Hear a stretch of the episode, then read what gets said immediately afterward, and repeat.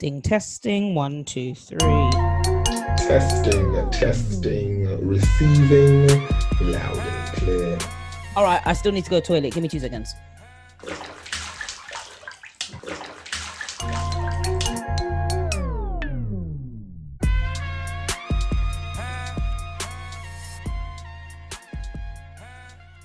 Good afternoon, good evening, good morning, everybody. My name is Corey Wharton Malcolm, aka Bit Beefy, and this is the podcast, The Top Up. Now, if this is the first time that you are tuning in or listening to this beautiful podcast, it is real. I am hosting this from a bathtub filled with bubbles and all sorts of salty products. And what this podcast is about is exploring the word help in all its forms. So, the guests that join me on the show, I ask them simple questions along the lines of Do you ask for help? Why do you ask for help? How does helping people make you feel? And when last did someone help you?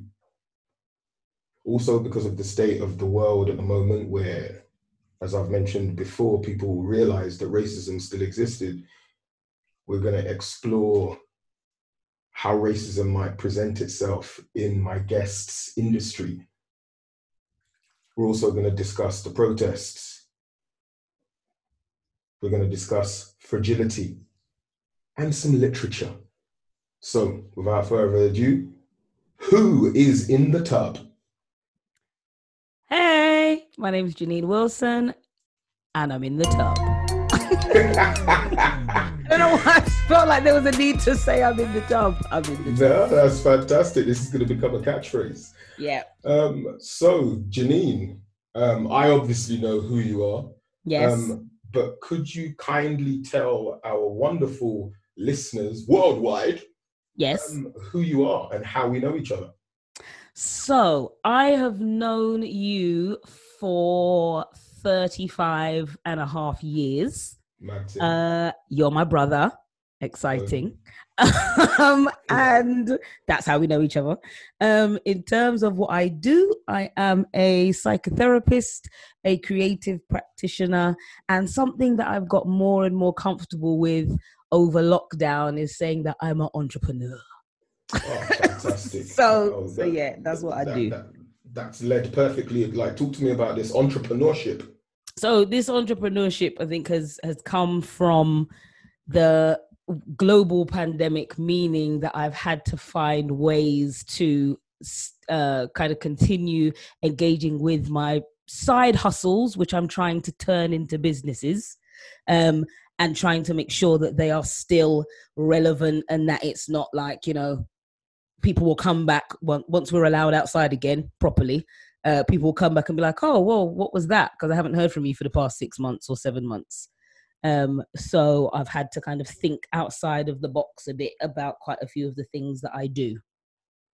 Um, now, two things I'd like to touch on there. Um, firstly, like you've had to be creative whilst in in lockdown. What what does that look like in your profession?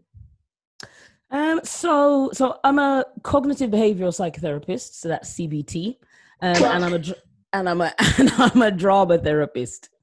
So drama th- if we start with drama therapy that's a creative arts therapy that uh, is basically not just sitting down and talking. So we draw things we write scripts we act things out we do role play. So it's very interactive. So trying to move that to a remote setting which i've had to do Mhm. is very difficult. Um, or, or actually, no, not is very difficult, but it just means that you really have to pull on your creativity in terms of how you're going to do a session. So if somebody comes into your therapy, into your virtual therapy room, um, you know, you have to decide, okay, usually that person might come in, you might have had some, I don't know, stones set out on the floor or something, and that might have been the beginning to the ritual for the session. But you're coming into a virtual room. So now I've got to work out, well, how do I make the coming into the room or coming into the session still as creative and interactive as if we were actually meeting in a real room? Uh, so, yeah. And have you two things? Have you had help um, doing that? And how how has that been connected to your your side hustles that you you want to turn into businesses? Um, so, in terms of having help doing that, I would say no, but more because I haven't asked for it. Uh-huh. Um, so yeah, I, I probably I, there probably is help out there, um, but I haven't actually I haven't actually asked for it. So I, will say no to that to that question. Um, and then in terms of how it links with side hustles, um, it oh does it link with side hustles? Well, yeah, because through i know we're going to be talking more about you know protests and black lives matter and all those type of things but mm. one of the side hustles has turned into something called the inner peace collective in which we're raising funds to open an organization and a an actual premises in london that will be for the black community run by the black community so it's kind of linked this time has made me link uh, what I'm doing from a therapeutic perspective in with my side hustles because there's definitely a need for that type of space. But I know we're going to get onto all of that. No, let's get onto it now. Why why do you think I obviously agree, but I'm sure there are people listening who aren't fully aware. Um, yeah. Why do you think there is a need for a space like that? So at the so I work in the NHS um, part time, and mm being a black clinician in the mental health service within the NHS can be a rocky road. Hey. Um, I think I think we've come further than maybe we were you know 40 50 years ago or whatever um, but we definitely haven't come far enough and i think a statement that i was making to somebody yesterday about we are still very afraid in the mental health system of the black male mm-hmm. we're still very in, we're still very quick to uh, put labels like aggressive, intimidating, um, you know, uh, around black people. So there are children, for example, that if they were presenting in an aggressive way, or maybe they were pre- presenting in a violent way, mm-hmm. non-black children are more likely. You know, I'm not going to fling out statistics because I'm in the bath, but there are, there are, you know, um, if if non-black children were to present in quite an aggressive way they're more likely to be signposted towards counseling services um, you know be be asked about some kind of emotional emotional and well-being help that they might need while what you'll find is our pupil referral units so that's you know when you get excluded from school you go to mm. a pupil referral unit or um, you know mentoring or it's never when when black children get uh you know, when black children are, I've lost my train. Hold on. That's all right. It's because I'm in the bath. I'll be honest. I think the bath is throwing me. Wait, I'm gonna go back. Um, no, hold on. Talk to talk to me about the bath. Why is the bath throwing you? I think the bath is throwing me because I'm just. I think from a sensory standpoint, I'm just uh-huh. looking round at the bath. What? I'm like, ah, like I, I want to talk. I want to go on yeah, so like I'm in here and I'm like, oh, I'm quite relaxed. This is where I usually chill out. This uh-huh. is where, okay, I usually allow things to kind of drift, but I don't really think in depth about about like the stats. Do you know what uh-huh. I mean? I don't really think in depth about right. These thoughts need to make sense and they need to be coherent. Uh-huh. So it's almost like my space at the moment doesn't link with what I'm trying to express which is interesting because that reflects with what when we think about drama therapy now that we're online we're remote it's very difficult to connect because you're just in a whole different space. So it's almost like you're starting the therapeutic relationship again. Uh-huh. and that's yeah i think that's what's throwing me. So and the bath's nice and warm. And i think it's, i think it's lulling me. So what you just articulated uh. is the whole reason, not the whole reason. Uh, that's a lie. One of the reasons. Big, one of the reasons. A big part of why I set this podcast up in the bath. People just float off into like this beautiful, happy place, and they just speak freely, like without saying anything that's going to damage anyone's character or. Yeah, yeah, yeah, yeah. But it like a lot of the things that people say in this bathtub they wouldn't necessarily say. Here in the bath it's it's natural looseness. Yeah no definitely. And i think the ability to that's the good thing about uh, you know a bath and a shower is that almost it like you said it allows you to not be coherent. So it's Mhm. actually in a bath or in a shower it's fine for me to one minute be thinking about you know the way black people are treated in the world. And then the next minute i might be thinking about cocoa puffs and then do you know what I mean? And then the next minute I might be like, oh, I haven't had Cocoa Puffs in a while. Oh, maybe I'll buy some. And then I'll be like, mm, I wonder out. if there's a, I wonder if there's a black business I could buy Cocoa Puffs from. Do you know what I mean? So like, it doesn't matter. It's like your the fact that your thoughts just go everywhere Uh-huh. doesn't matter because of the safe space that you're in. But then when you then Mhm. put that safe space on a podcast and you're like, hold on, hold on a minute. the Yeah. world's gonna think this girl don't know what she's on about. so, Nah. the world is going to know that this girl is human. Very true. Very true. But I do want to go, but they see, but I do want to go back though to my point because I feel like Yeah, yeah, yeah. Go back, go back. so so the so the point I was making was that from a from a, a need what we're talking about in terms of a need for this type of space is that we know that in the mental health system as I was saying, black people are still seen as aggressors. They're still seen as intimidating. And often our mental health is not understood, especially when we think about things like schizophrenia, we think about psychosis, we think about all those different type of things when actually if we have clinicians that have maybe a bit more of an understanding about you know generationally what it is for black people and i'm not saying that means just because you're black you get me but at least that's one do you know what i mean? But at least that's one closer step so that you know there's been so many times i've worked on i've gone into kind of inpatient wards for example and there's a big towering six foot plus you know african man and everybody's just afraid of him because mm. oh you know he shouts and he screams and he talks loud and he whatever. And it's so interesting that all it will take at times is for a nurse possibly from his same culture or a nurse that speaks his language or even just another black face to be like do you know what? He's actually not shouting. This is just how we speak. Yeah. like when we get excited and when we get happy we laugh loud and we shout and we you know and even just that kind of understanding that shared understanding just of how the black community can present is missing ac- I, I feel is missing in so many areas of the mental health system so what we're trying to do is create a space in which black black clinicians and professionals are in charge of that holistic space and that holistic treatment for the black community Um, now, have you have you been met with with questions about Yes. this? And i'm glad what's- i mean yeah, What yeah. sort of questions have you been asked? so i'm a racist. Um i'm preaching division. I'm preaching segregation. Um what else am i doing? I don't like white people. Um so so many But do, do like, you like white people, Ginny? love them absolutely love them yeah i Such mean a ridiculous question. It's exactly, it's ridiculous.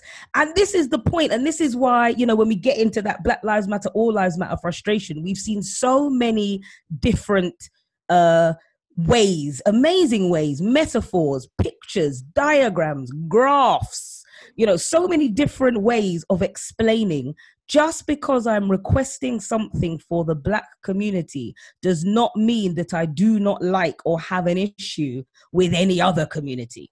Yeah. I am simply highlighting a need for a marginalized group. And the fact that you're unable to see that, and the fact that you have to fight tooth and nail.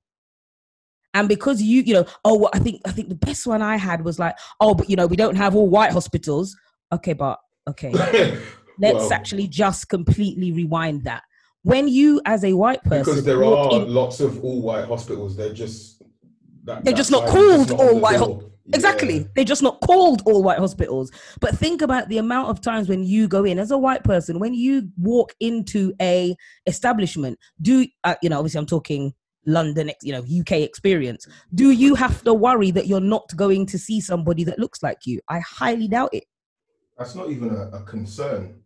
It's not even Exactly. like that doesn't enter someone's psyche because their normal is it's not that. Exactly. Exactly. So it's like the fact that we have to think of that is what the issue is. And the fact that we are still, you know, if it was again, we're talking about this all lives matter thing, if it was actually that everybody was treated the same, if as a black person you could go into a mental health setting and you could get treated exactly the same as everybody else, we wouldn't have a need for this.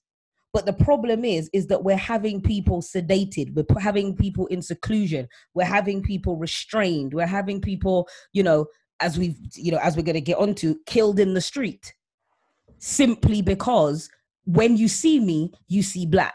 And when you see black, you automatically trigger that there's a threat. You yeah. automatically, you know, we've seen on files where people have said, you know, oh, aggressive, intimidating. It's like actually, maybe that person just presents in that way either because they're unwell or because maybe they are pretty much fed up with the world you know, there's a lot of yeah. people that are fed up with the world and how they're treated in it. So, what do you think can be done about this, Janine? I think what we have to do is, at the moment, I think the world, 2020 has brought about a complete upheaval of the world. Mm-hmm. I feel, you know, whether that's physical, whether that's mental, emotional, spiritual, whatever plane we want to talk about it on, there's been an entire shift. I think there are some people in the world that are thinking about the bigger picture. I know for me, I feel like I'm focusing on the small wins. Um, because I feel like we are still living in a structure that, as you know, as we keep hearing these terms bandied about, structures are institutionally, systematically racist. So it's almost like I feel like I have to focus on the small wins because I don't believe, and this, you know, some might see this as pessimistic, some might disagree, but I don't see like I can change the system. Yeah. But I do feel like within the system, I can do what I can do to at least support a certain group of people. So, for example, making sure that Black people have access to good therapy. And again, yes, fair enough. We're talking about, yes, that should be from black clinicians. But if you're not a black clinician and you're offering good therapy, I'm still going to, you know, recommend you. you know, I'm not saying, well, just because you're not black, I'm never going to recommend you. But unfortunately, the, the stories that we hear, just, you know, even over the past couple of weeks with different black males specifically that I've been speaking to, they've just spoken about, oh, you know, I went to the GP and they sent me to this woman and she was just doing a tick box. Or, you know, I, I, I've tried to get therapy and then when I went, it was just like a lot of gaslighting statements like, oh, you know, um, but are you sure it was racist? Like, are you sure the person meant it like that? Oh, but not every, not all white people. And it's I don't you don't go you don't go to therapy for that. that's not that's not why you go to therapy. So, so this is a this is a question just mm. me, as in so in a therapeutic setting, mm-hmm. as a therapist, what is your your job? What is your role? As in, you've obviously said that in previous examples black males have said, well, essentially their therapists are gaslighting. So mm. in a perfect world, in a perfect scenario, what what is the the route in that instance? What would you do if I if if, if I come to you and said, ah, Janine, this has yeah. happened. Like, yeah. what, what are you supposed to do as a professional? I'm not asking for free consultation.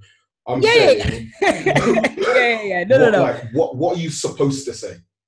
As again, all therapists will be different and all therapists will have their different stance. But for me, a therapist is simply a facilitator of your process. Jeez. Let's say that again for the people them in the back. A therapist is simply a facilitator, and you know, simply is quite rude, you know, because that's kind of really downplaying it. But a therapist is a facilitator of your process. So yes, there may be times within a session where once you've got to that place of therapeutic alliance where I understand you, you understand me, there's a change in relationship. Just like in any relationship, when you're dating somebody, there's there's jokes you can make on on date 25 that you can't you wouldn't have made on joke on date 20 on date 1 Yep, yep, yep. You know I mean? Just because the relationship has changed.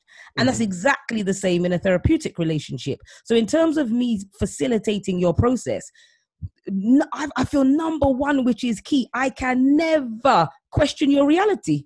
I can't like when I hear these things, and I'm like, you know, therapists have turned around and said, "Oh, but are you sure? Are you are you all right? What do you mean? Are you sure?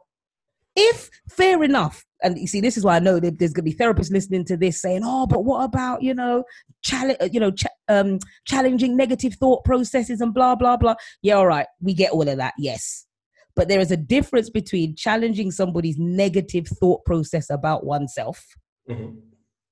and challenging somebody's reality.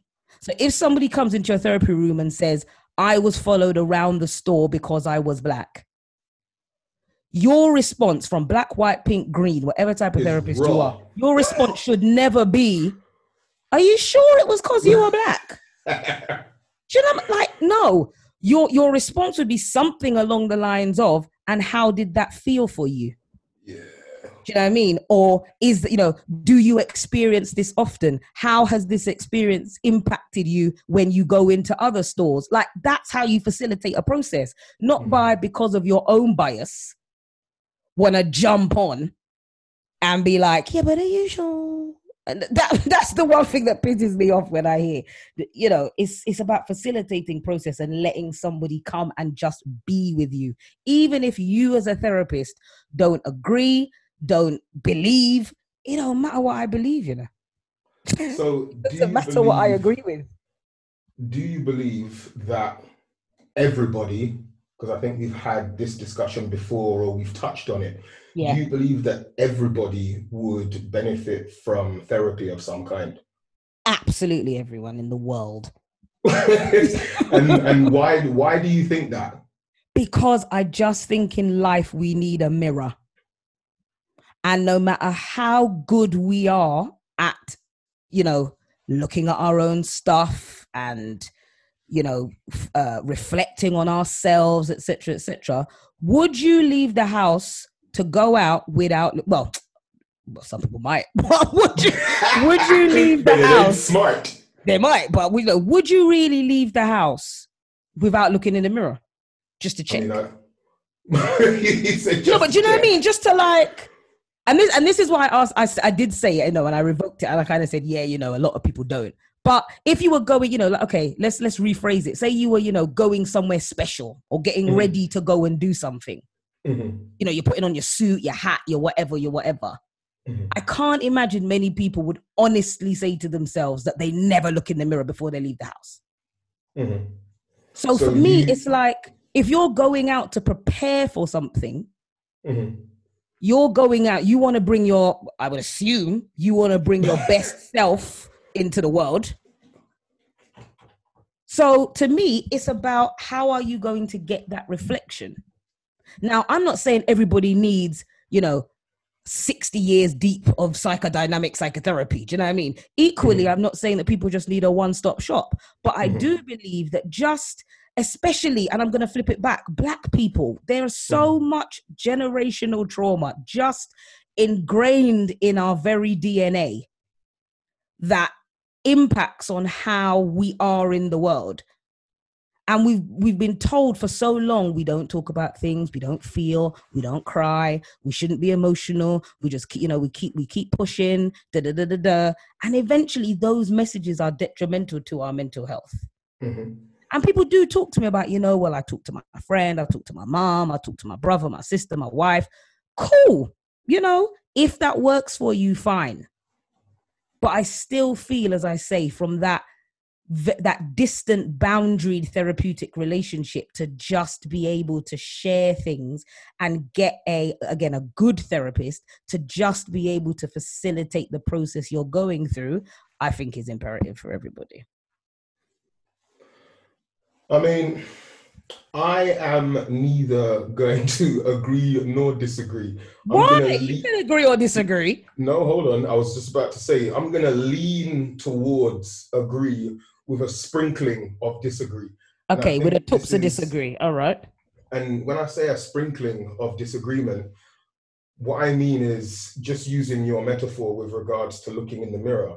Mm. Like, I think sometimes beautiful things are created from the sheer sporadic and randomness of not actually fully understanding one's reflection or or even looking at it Mm. and like i found that with many people and many things Mm. but the part that i agree with is the fact that if you look at a lot of of the people who going back to your metaphor don't spend time in the mirror they Mm. crash and burn Yep. Yep. so, agreed. Agreed. So my thing And then, uh, about the process is like finding um, like a, a balancing point before the tipping point on Yeah. either side where you can still like live with a little bit of abandonment Mm. and like no parameters, but also understanding that somewhere, somehow, like there is a drop. Yeah. Yeah. True. And I think it's also it's also about obviously everybody is like you know like we say everybody is completely different, and I think the difficulty sometimes for me, and maybe this is just because of the the role I'm in. Mhm. You know, I believe that in the world, therapists are probably in the most need of therapy because we Yeah. became therapists. You know I mean? So there's a book called The Wounded Healer, and it's exactly don't ask me who it's by. Um, there's a book called The Wounded Healer. So And- sorry, is that is that a thing, Janine? Like, are a lot of therapists people who have sought therapy, or like, talk to me about that? My okay, my experience. Sorry, I'm gonna go back two seconds, then I'm Yeah, gonna yeah, come yeah. back to this one. Cool. Just what I was gonna say just before this is there are a lot of hurt people in the world hurting people. Yes. And I just feel like actually, yeah, fair enough. It may not be that you went through trauma as a child. It may not be that, you know, this happened and that happened. But actually, our relationships, attachment, all of these things that we just go through life thinking, eh, that person's just like that. Uh, that's all right. Actually, if we just spent a little bit of time working on it, why do we do these things? Why are these patterns like this? Why do we keep getting into the same relationship time after time after time? Why do we respond like this to our friends, our family, our colleagues, blah, blah, blah, blah, blah? I just feel like the world would be such a, a better place if people had, if people had a bit more understanding of their own shit. Yep. Um, so then, so then linking that to this idea of, you know, wounded healer things like that, I find, so I work in two universities that train therapists and I find you get, there's the ones that come that think they're perfect and think that they, you know what I mean? Perfect, I just, yeah, you know, they, I don't need therapy. I'm here to help you. yeah. I've got my stuff together and Word. I'm going to share some of that togetherness with you all. Times there, mash up. Yeah. So that's that's one type. Mhm. Um, then I think there's the type, yeah, that like they're maybe like a little bit older. Um, and they've they like you said, they possibly had therapy themselves, so they're aware that like this is a thing, you know, and that it's really helped, and they're like, actually, yeah, I want to do something like that. Um, and then I feel like there are people like me that I feel that kind of slip into it. Like don't even really realize that they're doing it, and then one day it's like, oh, okay, you're training to be a therapist. I see. This is where this is where like this is where the world this is where the universe is taking you, and I'm cool with it. Yep. And I think out of those three, in my opinion, and obviously I'm biased, but in my opinion, the second and the last are usually the ones that, in my opinion, make the better therapists. The first subset, again, in my, I feel like I'm saying in my opinion a lot because I feel like there's gonna be bare comments, but I feel like in my first, the first group, not saying they can't be good therapists, but my experience is that it just takes longer to For kind of process. Exactly, because they actually they come in and then they start because obviously to be well, not obviously and not with every therapy, but the majority of psychotherapies you have to be in therapy while you're training. Raw. So it's like as soon as you hit your own therapy, as long as you're open to the process, you'll suddenly be like, "Raw, I'm not perfect, you know." Oh, So, so people who can't deal with their own things, they can't become therapists. As well, in, is, as, as in, is that found out? Is that weeded out? And when I say weeded out, Oh. I don't mean that in a bad Yeah. way. I No, mean no, that no. simply as I I hear you, and I believe. Uh, how do I say this? So I feel like as training institutions, we have to be better at weeding that out. Such individuals from Yeah, said I, process. yeah, I don't think, I honestly don't think we're there yet. Mhm. Um, I do think that we still very dangerously, you know, train therapists as a as quite a tick box. Well, you wrote the essay, pass. You know, you wrote that you did this facilitation in this thing, pass. I personally believe that at least for the first year or even two years, I believe as a therapist, you should still have to have certain um parameters. Like I think you should be, you know, what's that thing like a what's that thing where you're on like probation type thing? Yes. Yep. Like I feel like there needs to be at least a year, and I think this should be for therapists across the board, in Mhm. which when you finish training, you still have to check in with, you know, maybe a, a, supervisor from your course, or maybe because as soon as you finish training in any therapy, you can kind of do what you want. Yeah. Which is So yeah, you are you are that's, that's crazy.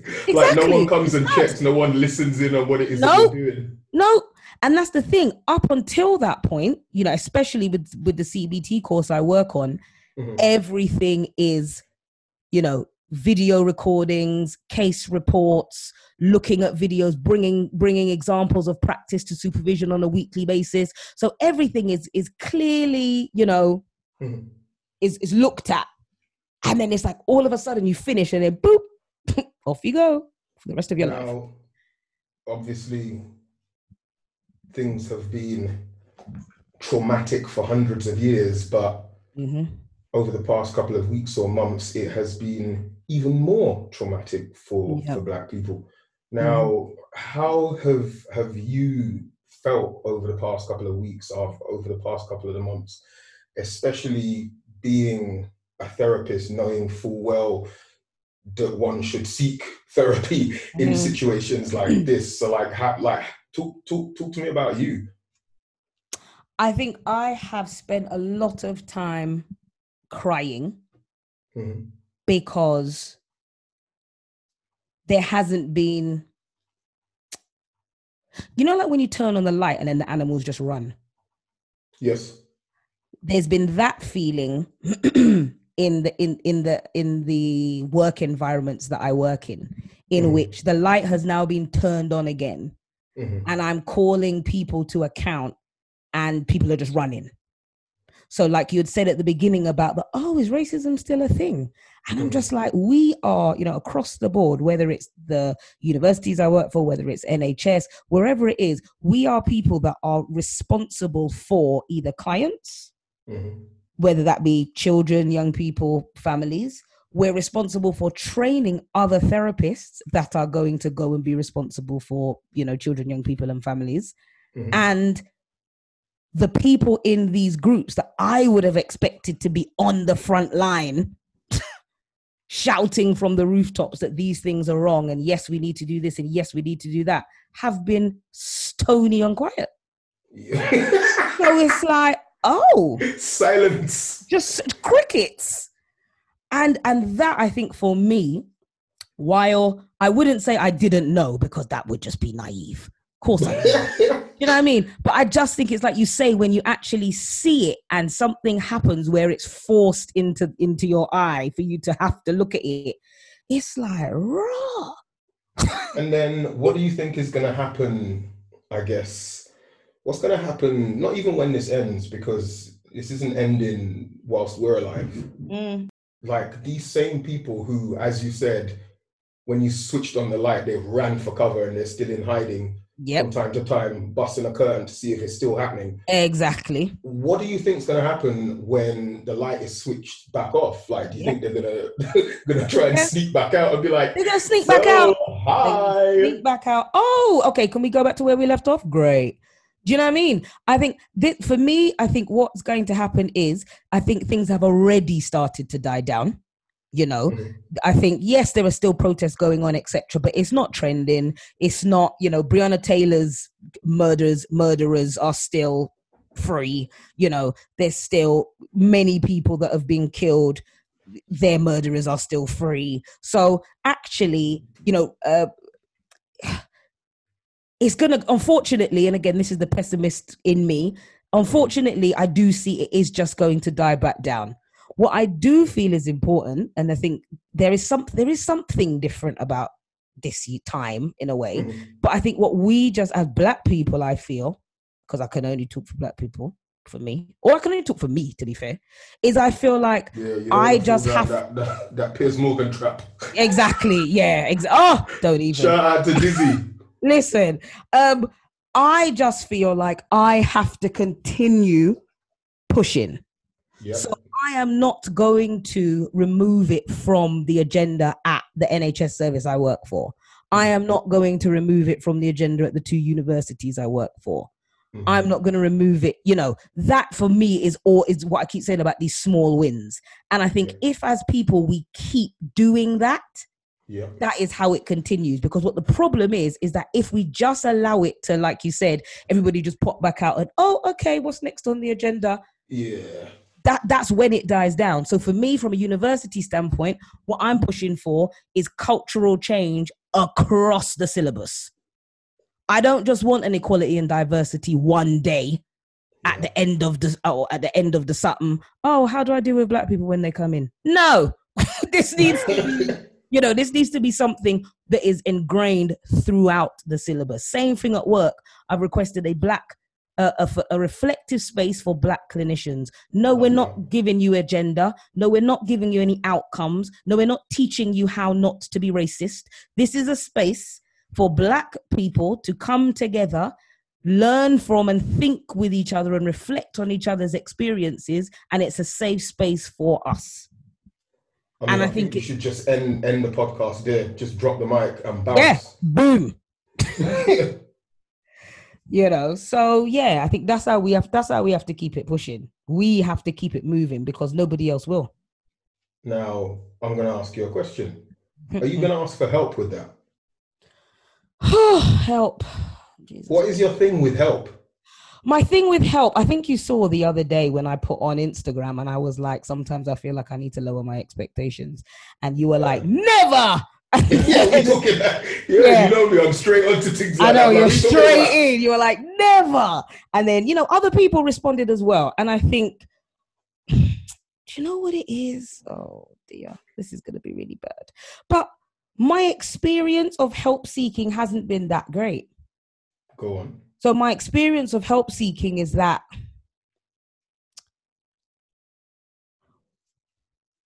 Hmm.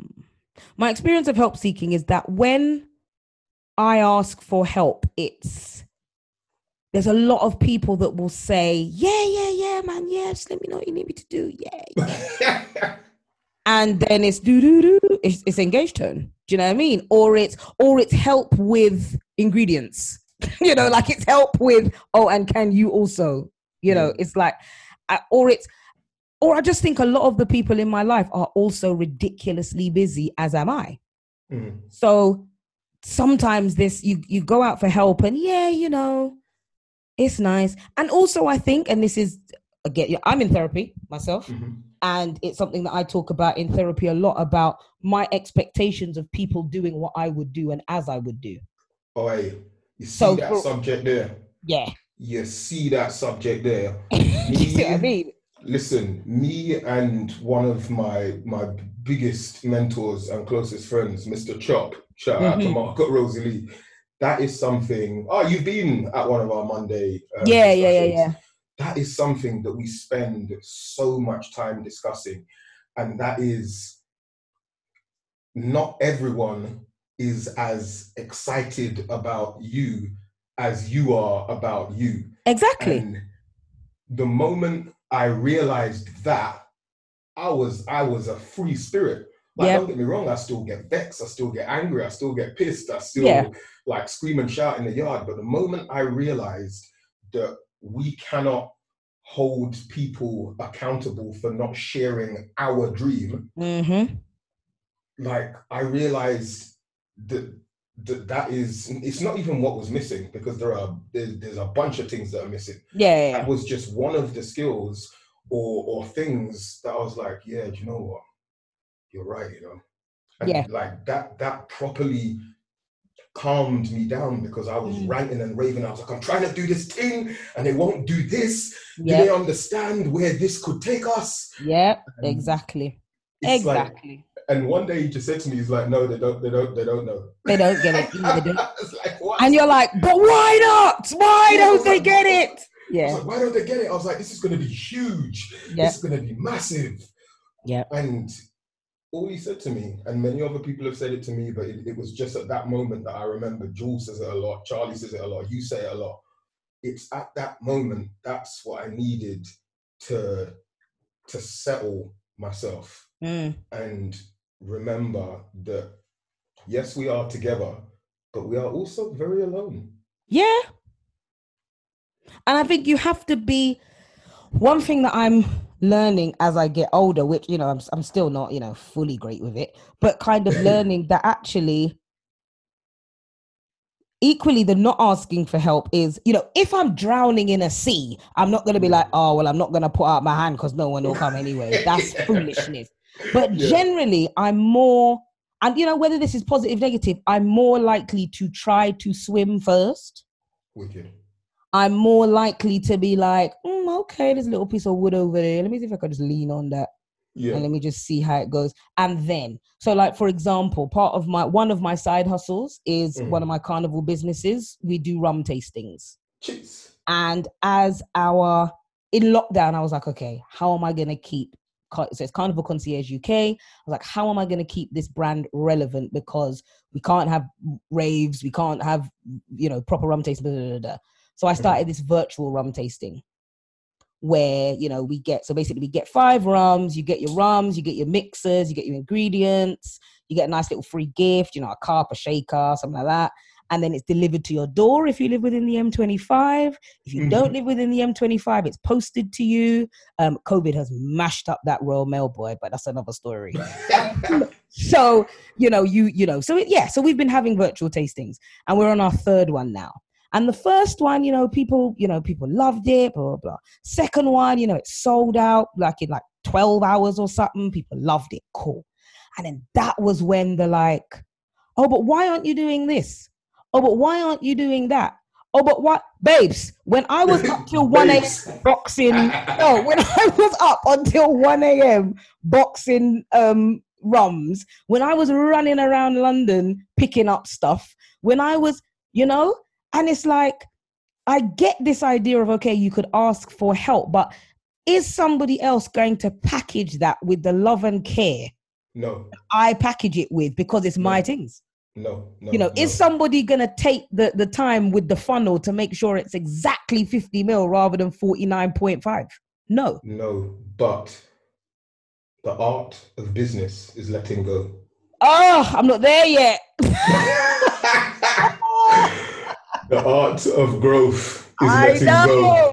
And this is the thing. I have let go a little bit because you know I have let somebody in. They are supporting with me with my admin processes because we've we've grown from 28 guests to 55 guests in what eight weeks.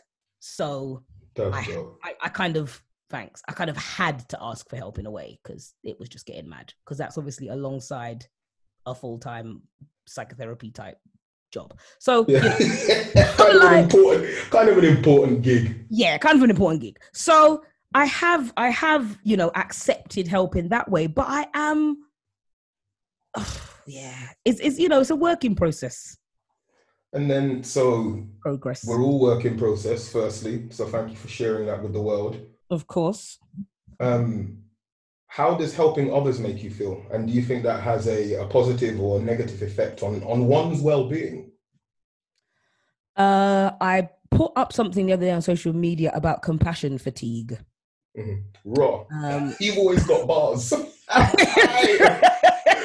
Compassion fatigue. Get off my show, man. seriously seriously seriously i put something up the other day about compassion fatigue um Uh, it's true for therapists, but it's also true for people. You, Mm. if you think in your, to yourself, I mean, it might be you, don't know, but if you think to yourself, you, everybody knows that person that's helping everybody. Mhm. and they're always listening. They're always, oh, let me just run to the shop because this person needs this, and let me da- da- da- da- da- da- da- da." and you can be, you can burn out basically Yeah. from helping other people because you're doing Mhm. your own stuff and you're helping other people. Yeah. So I think from a from a helping other people perspective, the positives are that I feel like I get something from it because I feel like I learn from every client I work with. Mhm. So I think the positive is also my own process, and also, of course, seeing that seeing a client change or seeing a client, you know, kind of have that aha moment type thing. Mm. Um, or even you know, from a CBT standpoint, it's quite specific in terms of you know you work on specific goals. People want to be less anxious or get over a phobia or something like that. So obviously, when you see people reach those goals, Mhm. that's amazingly rewarding. Do you know what I mean? So yeah, from a positive standpoint, it's yeah, I wouldn't want it. I don't I can't see myself ever not doing therapy. But then like like we say from a from a from a kind of I don't like negative, but like from a difficult standpoint is Mhm. sometimes the tiredness and the compassion fatigue. And I think over COVID, that's been something that's happened a lot because it's a whole change. You know, people working from home, people feeling feeling isolated. I've always been that annoying person that's like, I don't come to work to make friends.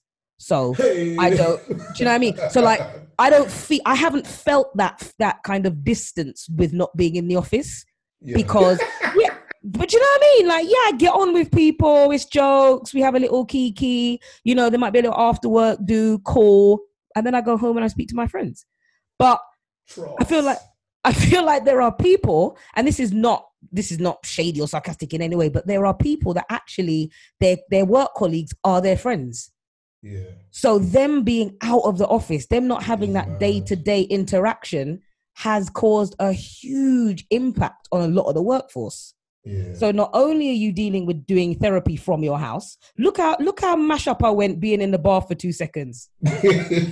I couldn't even work out where I was, which was up and which was down. You understand what I mean? Yeah. And now you want me to do therapy from my house. so I can't even, do you know what I mean? Like, so I can't even like step out and I can't, you know, close that door behind me and and move move space. I'm now everything is in my house as well as the therapy. So that's hard.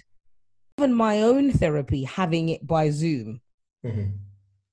even that has just been mad because I've just been like, no, no, no, no, no, no, no. These things that I'm talking about, I'm supposed to talk about them in your space. Yeah. And then I'm supposed to Ah. leave them there. Mhm. And then I'm supposed to come home and this is supposed to be nice time. Do you know what I mean? While That's really interesting. Wow, and that's that's the thing about space. And this is again, this is why I'm really glad I trained as a drama therapist before I trained as a CBT therapist because this whole idea of space and making a space what it is and energy Mhm. is just something that is lost remotely. Okay, so for example, you do your stuff on on Instagram and Mhm. whatever, right? Cool. Mhm. But there's def- there, there must be a difference in it. Well, No, that's at not, that's that's not an open question. Is No, there no, is there a difference in when you're you know trying to yeah let's go yeah and there's nobody speaking back to you you're just in your front room while Um, if you were in You the know what, Janine? This is why it is so weird because I could have fun by myself in a paper bag. of course you could but i'm talking about the Oh, no, exchange of energy No, no, no, hold on, hold on. okay go on So that exchange of energy I have been getting from seeing my friends and talking to them like, oh, you've been in the lives. You have seen me going absolutely crazy by Yeah, yeah, yeah. myself. yeah In, and of course, there is a huge difference between doing that in my front room to all of Yeah. you guys on the screen yeah doing it at, at, an, at I don't know a stadium with like ten thousand people. Of course, Right. there's a difference. yeah But that energy that I get from looking at that screen, I think my mind has a lot to do with that because Mm.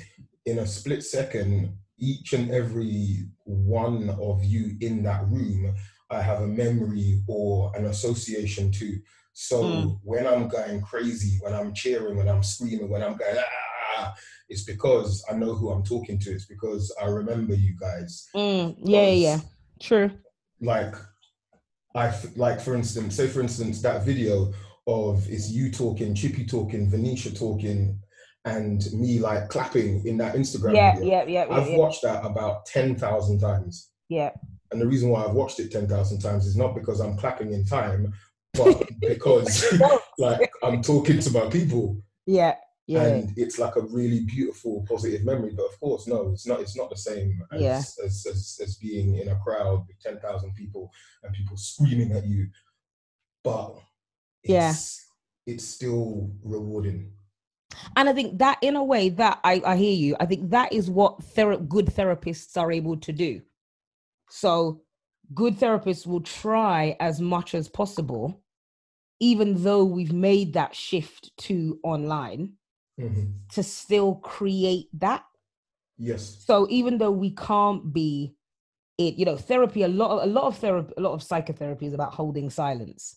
Yeah. Now, holding silence in an actual room with people Mhm. or with another person and holding Mhm. silence across a screen are two very different things. yeah. And even that is a change in terms of how you feel and how and kind of what you bring to the what you bring to the space. I keep talking about this space, but it's true. It's like what you bring to the room and what you bring to the what energy you bring to the room. Yeah. And I think I think it really I think you should do some research, Core. I think do a you should bit of do- research. I think you should do a bit of Alright. research. No, seriously, because I would be really interested to know. Okay, yes, you've described that you're able to make those connections, and you know, for you, like you said, you can have a great time in a paper bag. But Yes. you know, there might be other people that are, you Mhm. know, coaches, trainers, whatever, that actually, for whatever reason, they aren't finding it as easy. Or Oh no, there are there are there are many who There are you go. finding it easy. yeah, And I think I don't know. I have no idea why. I'm this is this is more me posing a question to listeners. This Mm. is not me making a judgment as I do Mm. not know. Do you think that has anything whatsoever to do with the route that they took to the space that they are currently in? As in, like, say for instance, me, before I did any kind of fitness stuff, I was playing the fool. I was I was dancing. I Yeah, was yeah, yeah, yeah, attempting yeah. to act. I was like MC and I was already performing. yeah, So when I kind of got a fitness qualification, like for me, the normal thing to do is like, what, connect them two skills, isn't it? Yeah, yeah, yeah, yeah. I think, do you know what? And this is again, I know it's, you know, answers on a postcard, but if I was to actually think about an answer, I would think it's that a lot of the fitness people that I know of, Mhm. when I've heard about their stories, there's a lot, and this is again, not everybody, but there are a lot of, you know, oh, I do it because it helps with my depression, or I do it because it helps with my anxiety, or I do it, not that's the only reason, but like No, that's go one of the reasons that they talk about. Uh-huh. So, if that is one of the real hooks for you as a trainer, a coach, or whatever, that actually this helps with you connecting with other people and also, you know, sharing and doing a skill that you love, Mhm. when you suddenly take away that connection, Yeah, that physical connection, yeah, that will impact on your mental health. yeah, yeah, yeah, yeah, yeah, yeah. So I can imagine, you know, and like people, you know, some people are like, oh, you know, Janine, you live by yourself. Lockdown must be so hard. I'm good. Like, uh, listen, yes. Listen, one million percent. There are times when I'm like, oh, I wish I could fly out. Oh, I wish I could have, you know, gone and seen a friend or whatever. But generally, being alone, I'm all right.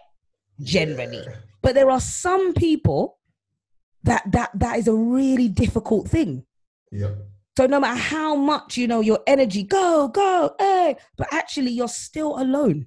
Yeah. Yeah, you're seeing the people on the screen. Yeah, you've da da da da. But maybe for that person, the interaction is a lot more important. And I think the reason I say it is because there's people that I work with and we're on Mm-hmm. Teams and we're on Zoom and we might be having a chat. And these are the people that when the team meeting done, they still want to talk. Yeah. You know what I mean? Or they for that Yeah. connection. Exactly. And that's the thing. It's because, you know, you know when we joke about things we laugh, but we're being serious. It's like Yeah. they are they're they're longing for that connection and even if that connection might just be oh you know can we talk about that case or oh can we da, da, da. Yeah. but it's just an, an extra piece of of connection because they're not getting any for the rest of the day Yeah. so it's hard and i think this is why we say you know after this after this global physical health pandemic there's going to be a mental health pandemic there are going to be so many people that have already and are going to be ongoing, you know, in an ongoing way affected. All these children that we just drag out of school for how much months and now we're flinging them back in and just expecting them to cope. Are you all right?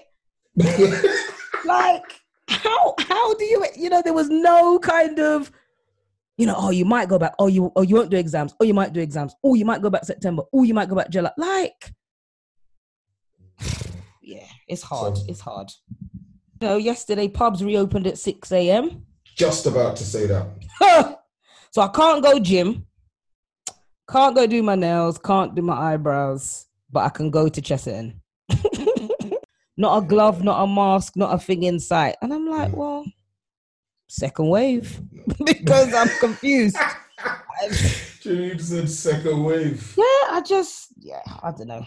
One, one question. Do you have a question for me? What do you want to be doing when you're 50? Um, when I am 50 years old, um, I want to be doing exactly the same thing, just in a different space. And when I say doing exactly the same thing, but in a different space, what I mean is at the moment, my this is going to sound weird, but when I wake up in the morning, I'm, I'm searching for happiness and joy. Mm-hmm. And in that search for happiness and joy, I get a lot of happiness and joy from helping others, from working in the community, from keeping fit, from networking, from traveling. So when I'm 50 years old, I want to be doing that, but I want to be able to have more of an impact on more people and have more free time for myself. So in a perfect world, I would be living in a hot country um, and I would travel to and from different locations where I had set up safe spaces for everybody. Mm-hmm. Um, like I would have bursary schemes that help young people, that help older people. Like I, I just want to be able to to be happy. I want my people around me to be happy, and through that happiness, I want to attempt in like as you said in my own small way to to heal the world. And lots of people might listen to that and be like this damn diamas what is he talking about? And that is that's that's that's no bullshit no foolishness. I think that's what we are all here for. We're all here to to make the world a better place for everybody else to live in it. Of course make little money build a couple yards. Mm. like like do be good and Yeah. when you're being good like think about others that's that's that's where i want to be when i'm 50 comfortable in my bleh, comfortable in my pursuit of happiness and the happiness of others You know what, Corey? You're all right. You're all right. You are. You're all right. that's like that's 100 like lots lots of people are fooled by the the clown jumping around on the screen and they they they don't see through that nonsense no, no, no, no, no, no, no. I feel like that was an ending note, but I want to say one more thing. go on Just very quickly. I, I said this to somebody last night. It's like when you look at Cardi B, right? Mhm. And you think, you know, breast, bum, twerking about the place, saying N words, whatever, whatever. Mhm. But if you actually listen to when Cardi B talks about certain things, she's a very intelligent woman, you know. yes And I think that is what a lot of people don't realize is that you might see the ah, ah, and the jump up and the fling down, and people take these things at face value and are very unaware of the actual level of business savvy and intelligence that it gets.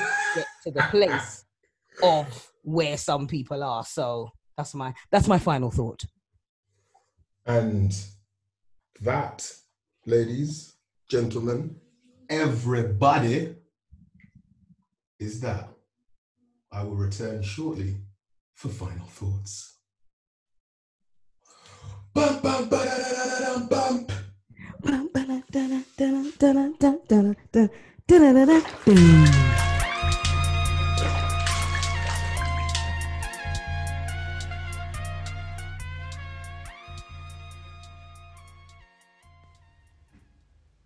So here we have it, people.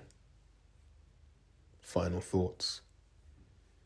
It's time for us to think a little bit about what we actually heard from Janine.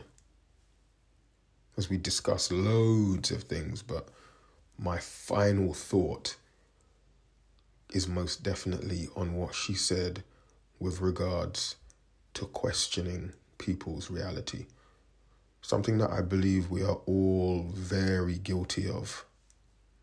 Now, just think about that for a moment. When someone comes to you and, and shares something with them that is already private, they already feel quite vulnerable speaking about it.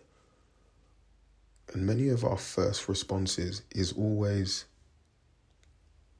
Is that really what happened? Is that actually how you felt? Are you sure you're not mistaken? As a friend, as a human, as people, we're supposed to be looking after each other. And I think one of the biggest parts of looking after each other is understanding that we do not see the world in the same way. And we all react differently to different things. So if someone comes to you and says that this is their reality, that's their reality. Stop gaslighting. Final thoughts.